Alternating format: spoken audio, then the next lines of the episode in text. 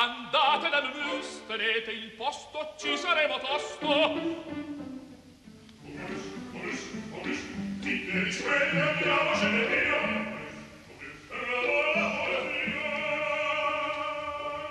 MOMUS, il caffè dell'opera.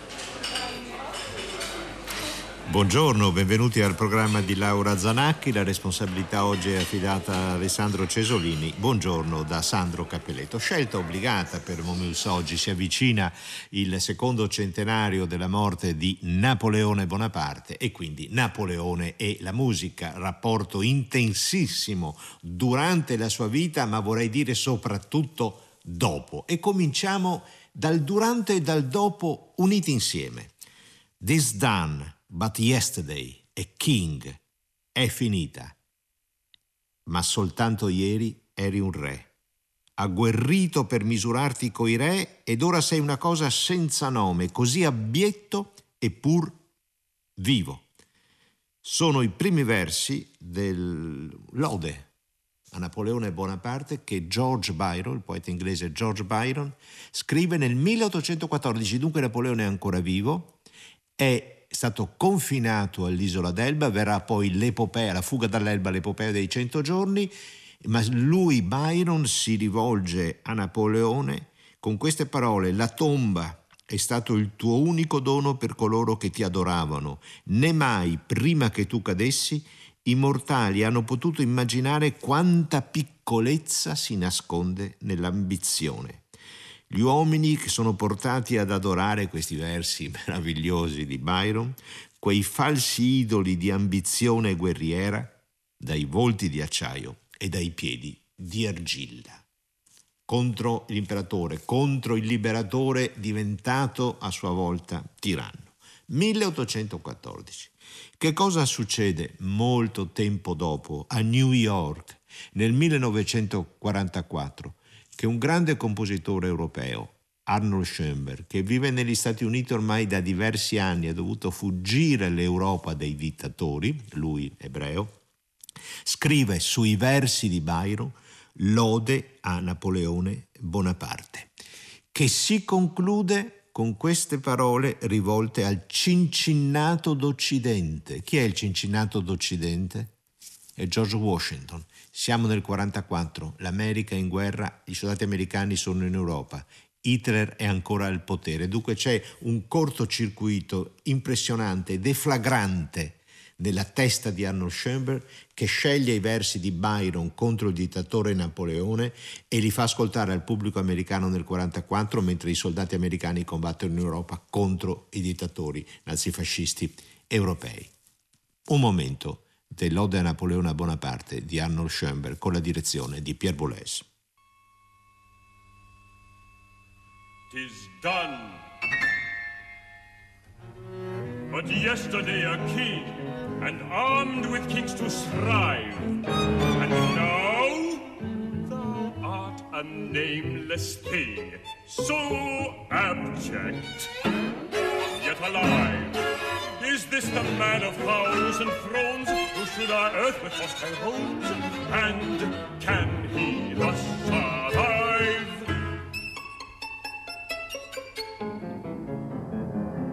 Since he called the morning star, no man nor fiend hath fallen so far. Ill-minded man, why scourge thy kind who bowed so low the knee? By gazing on thyself grown blind, thou taught'st the rest to see.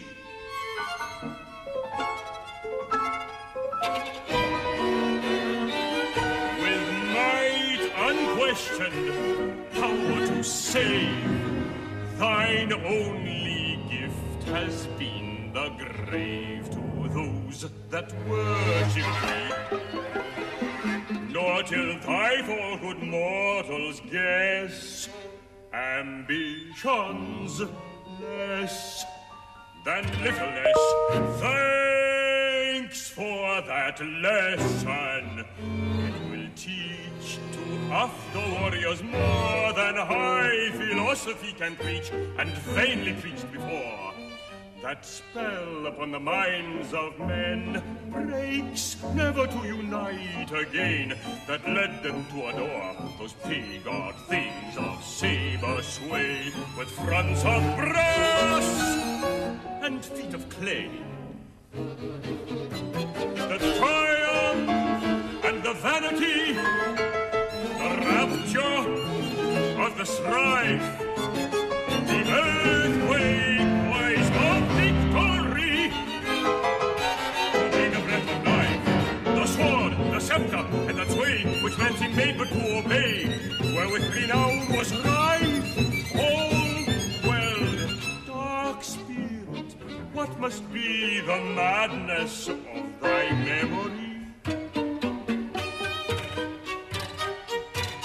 The desolator,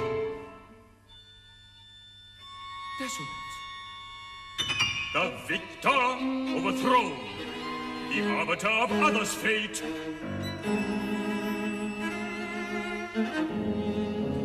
A suppliant for his own.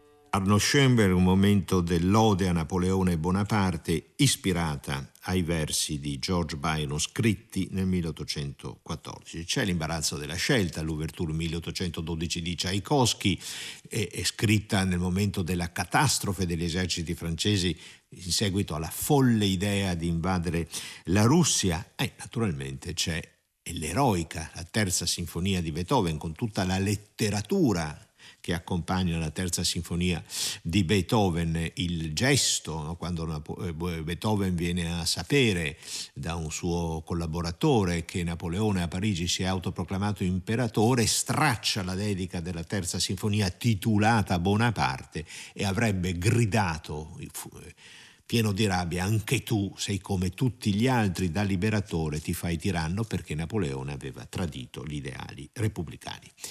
E la marcia funebre dell'eroica, questa idea incredibile, meravigliosa, originalissima di Beethoven di collocare una marcia funebre al secondo tempo di una sinfonia, è certamente una marcia funebre per le speranze suscitate dalla rivoluzione francese e dallo stesso Napoleone già allora, nel milleottocentoquattro cinque, al momento dell'esecuzione, milleottocentocinque, già allora tradita. Abbiamo scelto l'esecuzione, un momento naturalmente, la marcia funebre ampia, distende il suo dolore per molti minuti, è un'esecuzione di un uomo che molto si è battuto contro tutte le tirannie, Arturo Toscanini.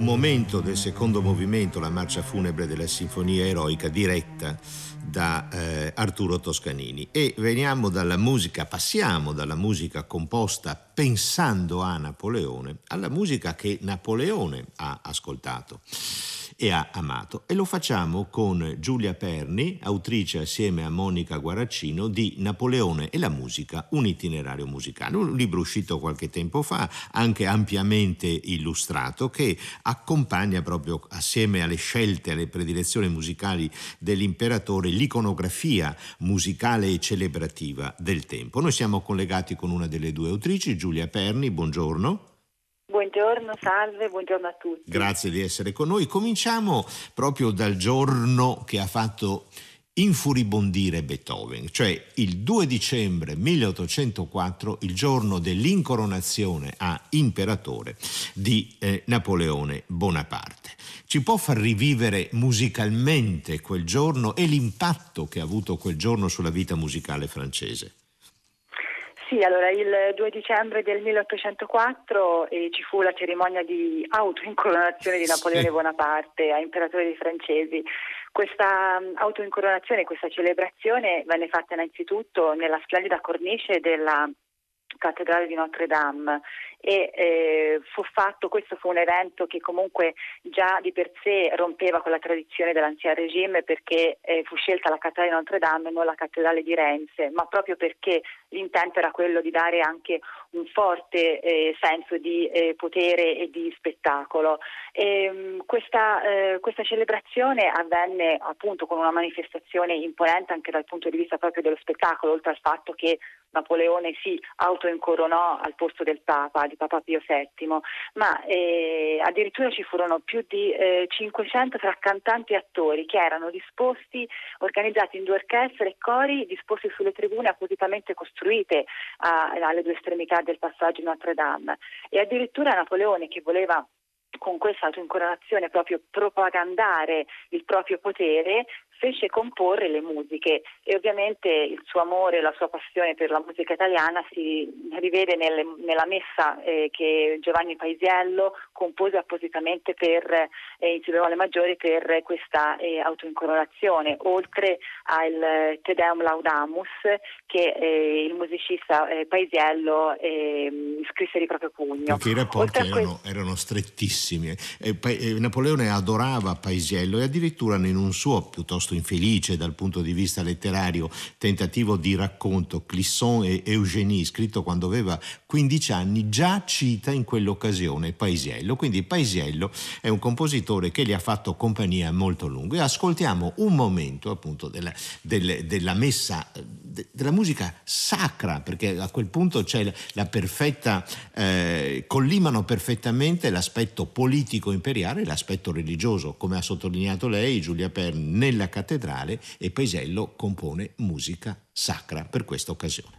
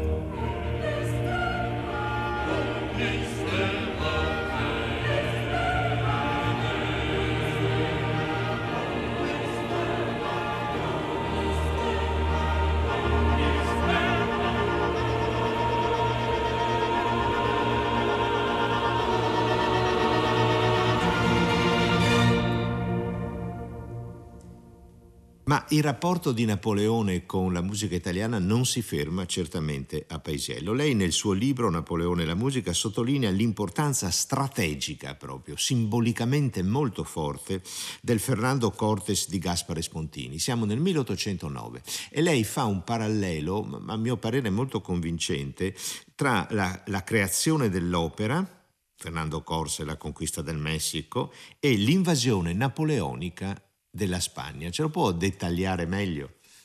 Spontini era arrivato a Parigi nel milleottocentotre e prima divenne il, il musicista di corte della, eh, appunto della sorella di Napoleone. Poi eh, Napoleone fece proprio, diciamo, il, il musicista e eh, nel milleottocento, eh, milleottocentosette, dopo il, il successo della Vestale, eh, Napoleone dette un'oroficenza a Gaspare Spontini, gli dette addirittura una donazione, un vitalizio, e così eh, volle che eh, questo compositore eh, componesse per lui una, un'opera proprio che esaltasse la campagna militare eh, di sua in Spagna, e così eh, Spontini compose il Fernando eh, Cortés, che eh, è proprio un'opera chiave della musica francese dell'impero napoleonico. E, questo condottiero spagnolo veniva presentato come il liberatore del nuovo mondo e eh, la dimensione proprio scenica dello spettacolo era colossale, c'erano anche grandi effetti scenici proprio per a dimostrare e a omaggiare lo stile anche espansionistico del, del, del grande condottiero. E, per quanto riguarda l'allestimento, bisogna pensare a un, proprio, a un allestimento scenico eh, straordinario per, eh, proprio per, in coincidenza con l'invasione napoleonica della Spagna. L'opera era composta con, eh, da grandi complessi scenici, addirittura nel secondo atto c'era la carica della cavalleria dove l'orchestra imitava il ritmo degli zoccoli con i cavalli, dei cavalli con... con il, il loro incessante ritmo, oppure c'è l'incendio della flotta spagnola nell'atto primo. Tutto, eh, tutte queste eh, esaltazioni eh, sceniche venivano messe su anche con, eh, con la musica, quindi ci troviamo di fronte anche a un'orchestrazione massiccia e fragorosa. Massiccia. E Spontini... è, è, è, è proprio un progetto autorappresentativo di Napoleone, certo, e, e sì. La musica e l'opera in particolare era la forma di spettacolo più visibile, più diffusa e che poteva nel miglior modo possibile dal suo punto di vista rendere solenne, dare addirittura una storicità Napoleone come Fernando Cortés. Peccato che oggi la storiografia consideri con un altro punto di vista i massacri compiuti da, dagli occidentali, dagli europei quando andavano a conquistare il cosiddetto nuovo mondo. Pas de soldats, il passo dei soldati, è appunto l'aspetto marziale di marcia dal Fernando Cortés di Gaspare Spontini.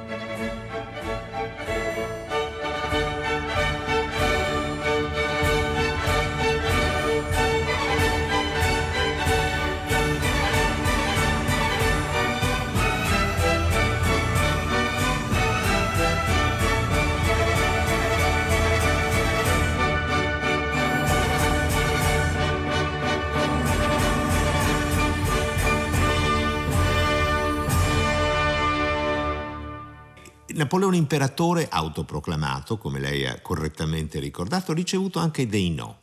Un no da Cherubini, ad esempio. Certo, sì, un no da Cherubini.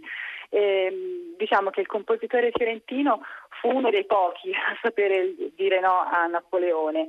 Eh, va bene, sappiamo tutti che Cherubini, eh, grandissimo compositore, amato molto eh, fuori d'Italia, aveva un caratteraccio, era abbastanza burbero, però era molto orgoglioso. Beh, da buon toscano, piegare. insomma, da buon eh, toscano, toscano non si può chiedere niente di meno. E non si voleva piegare al, di fronte al potere, anche a costo di vivere in ristrettezze. Lui, la moglie, aveva otto figli, però non piegò nella testa proprio di fronte a Napoleone. Perché? Perché Napoleone eh, gli chiese, cioè Napoleone voleva che, che Cherubini diventasse e guidasse l'Accademia Musicale di Corte, però aveva criticato spesso la sua musica perché la definiva troppo rumorosa, troppo fragorosa, proprio lui che comunque usava la musica a livello propagandistico. E eh, storicamente l'aneddoto più Eh, più di moda, che insomma è rimasto anche in ambito romantico, è la frase che, eh, che Cherubini disse a Napoleone. Gli disse: cittadino generale, occupatevi di battaglie e di vittorie e lasciate che il mio talento eserciti un'arte che voi non conoscete. Beh, quindi magnifico, anche la dignità dell'artista, l'autonomia dell'artista dal potere. È certo. Una frase stupenda, la ripeta Giulia, la scandisca bene, che è bellissima. D'accordo. Cittadino generale, occupatevi di battaglie e di vittorie e lasciate che a mio talento eserciti un'arte che voi non conoscete. E in effetti Quindi, non insomma, la conosceva, non la conosceva. Allora, conosceva. Rendiamo omaggio al no di Cherubini con l'ouverture dalla sua Lodoisca. Siamo all'inizio ancora qui del, delle gesta rivoluzionarie, perché il debutto ci riporta al millesettecentonovantuno a Parigi.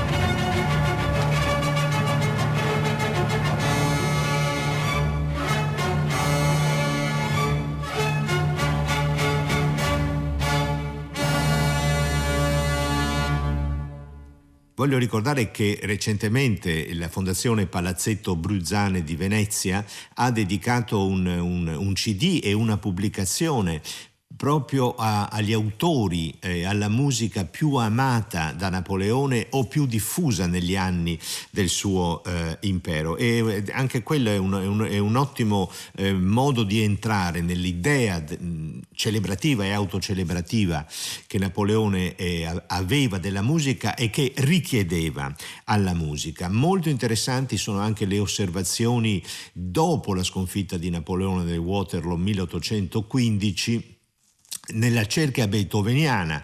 Eh, sappiamo, lo abbiamo ricordato in occasione della Sinfonia Eroica, del rapporto complesso e contraddittorio di eh, Beethoven con Napoleone, nella cerchia p- più intima che emerge dalle frasi de- delle, appunto, dei quaderni di conversazione.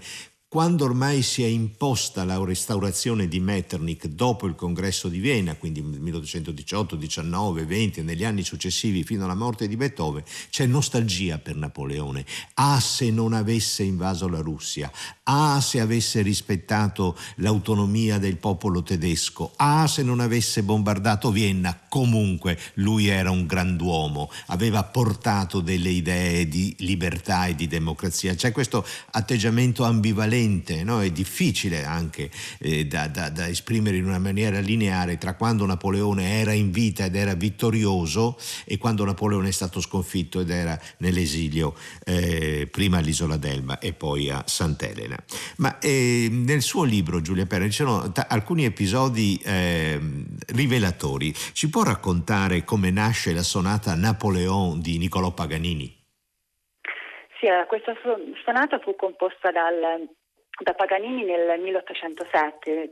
Paganini era a Lucca perché eh, si trovava presso al servizio di Elisa eh, Bonaparte, eh, a quel tempo Elisa Baciocchi, perché aveva sposato Felice Baciocchi, e eh, lui allietava, diciamo, insegnava al, al marito della, eh, della principessa violino. Ovviamente insegnava, però eh, diciamo parliamo anche di una liaison amorosa anche con la stessa eh, Elisa eh, Baciocchi, e proprio per festeggiare lo onomastico del fratello dell'imperatore di Napoleone fu eh, composta questa eh, sonata.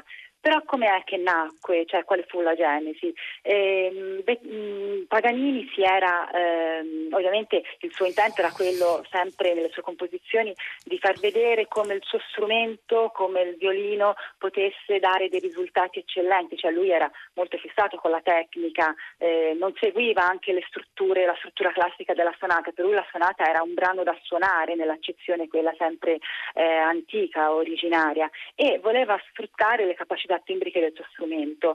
Eh, si racconta che eh, aveva già composto eh, una sonata per due corde, solo due corde, le due corde estreme, il cantino e sì, la quarta corda. Sì. Eh, si chiamava, era una scena amorosa, la sonata Scena amorosa, per una dama di corte. E eh, la stessa Elisa Baciocchi, infuriata, ingelosita, aveva sfidato eh, Paganini a comporre una sonata su una corda sola. Quindi da, e lui da due a uno, da quattro a due, da due a uno, di meno non si può, dice. Eh, sì, certo. E, e, e così reagisce alla, alla, alla sfida Paganini e crea la sonata eh, Napoléon. Chi ha dato il titolo di Napoléon? Eh, eh, lo stesso, lo stesso Paganini. Lo stesso Paganini, siamo certi di questo. Allora, Salvatore Accardo in un passaggio cadenzale della sonata Napoléon di Niccolò Paganini.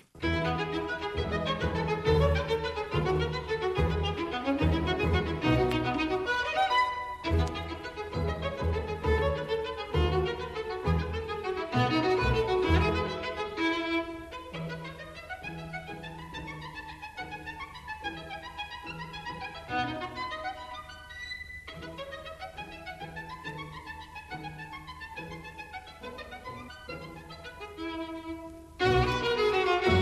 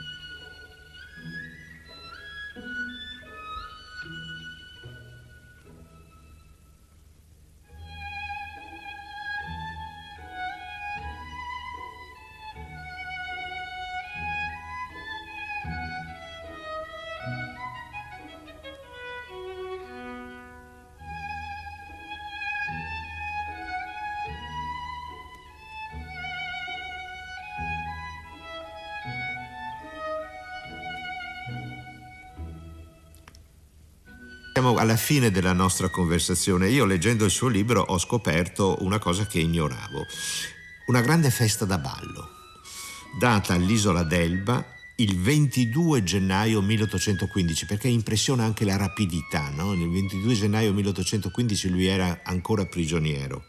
Un mese dopo fugge, poi ci sono i cento giorni e poi c'è la catastrofe definitiva a Waterloo. E Waterloo conferma che spesso nelle battaglie ci si ricorda non chi vince ma chi perde, no? Ci si ricorda di Leonida alle Termopili, Garibaldi ha perso mille battaglie però è considerato un eroe, e a Waterloo ci si ricorda di Napoleone che ha perso. Ci racconta com'è, com'è stata questa festa da ballo serale, notturna, in un giorno d'inverno del gennaio milleottocentoquindici all'isola d'Elba. Sì, eh, la sera del ventidue appunto gennaio milleottocentoquindici venne inaugurato il Teatro del Carmine, che oggi è il Teatro dei Vigilanti, e eh, proprio per inaugurare questo teatro che eh, aveva voluto Napoleone eh, fu organizzata questa bellissima festa con un grande sfoggio di abiti e di gioielli. Eh, il teatro che era stato eh, ristrutturato, questa chiesa era stata ristrutturata con un teatro alla, all'italiano, un teatro moderno, una pianta a ferro di cavallo, sessantacinque palchi, decorazioni pittoriche, stucchi eh, particolari dei migliori eh, comunque artisti, artigiani eh, italiani, e eh, la festa fu, una, fu grandiosa. Del resto la stessa eh, chi organizzava le feste all'isola d'Elba durante i famosi dieci mesi del bagno di Napoleone era la sorella, era Paolina Paulette, la quale aveva creato um, all'Elba, a Portoferraio, proprio una corte musicale. Aveva ricreato la corte parigina con dame, eh, dame di corte, vestiti, gioielli, decorazioni, e le feste, queste feste da ballo che arricchivano le serate e le, i pomeriggi di tutti quelli che, che venivano all'Elba, condottieri, uomini d'affari, uomini di uomini illustri, perché era diventato un po' il centro di tutta, di quindi tutta l'Elba, Europa. Grazie a Napoleone era diventata molto glamour. In, in conclusione, Giulia Perni, allora, ehm, lui ha dato un contributo alla musica, secondo lei? Ha sollecitato il talento, l'arte di alcuni compositori, o richiedeva soltanto autocelebrazione? No, secondo me, eh, oltre all'autocelebrazione lui aveva dato eh, una spinta, un imprint al, al compositore, perché ovviamente ehm, il musicista che si trova a comporre per una persona, per un personaggio che non è soltanto un condottiero, ma era un personaggio astuto, fine, un uomo comunque, diciamolo, Eh, di cultura, un intellettuale, perché eh, per, eh, per compiere quei passi doveva avere anche un certo, una certa predisposizione e una certa anche eh, tipo di eh, sensibilità. Quindi comporre e essere all'altezza di eh, un personaggio, di un pensiero del genere, faceva sì che lo stesso compositore dovesse essere sempre un, un, un gradino più in alto del suo, del suo stile compositivo. Penso che eh, lo stesso Paisiello, eh, con la sua messa solenne, ma anche con il Te Deum Laudamus, abbia veramente eh, dato eh, il meglio della, insomma, della sua composizione della sacra. Della sua composizione sacra nell'occasione appunto della dell'autoproclamazione imperatore di Napoleone il due dicembre milleottocentoquattro. Ma anche lo stesso, lo stesso Beethoven, perché se pensiamo ma certamente, alla terza ma sinfonia, certamente, certamente. Eh, che poi va bene, mh, cancellata la scritta, ma in realtà nella copia quella a mano, della Manuense mh, rimane la scritta, cioè cancellata per Bonaparte, ma scritta su Bonaparte è sì, stata messa certo, in pugno certo. di Beethoven. Poi lui voleva anche intitolare la messa nel milleottocentodieci, la messa che compose a, eh, a Beethoven, cioè a, a Napoleone. Pensava sempre comunque a comunque, questo grande... Comunque, era, era comunque un termine di confronto, dialetticamente molto vivo e molto, e molto stimolante. Certo. Grazie mille Giulia Perni, buona Grazie giornata. A voi. Buona giornata e buon ascolto della musica. Evviva! Grazie.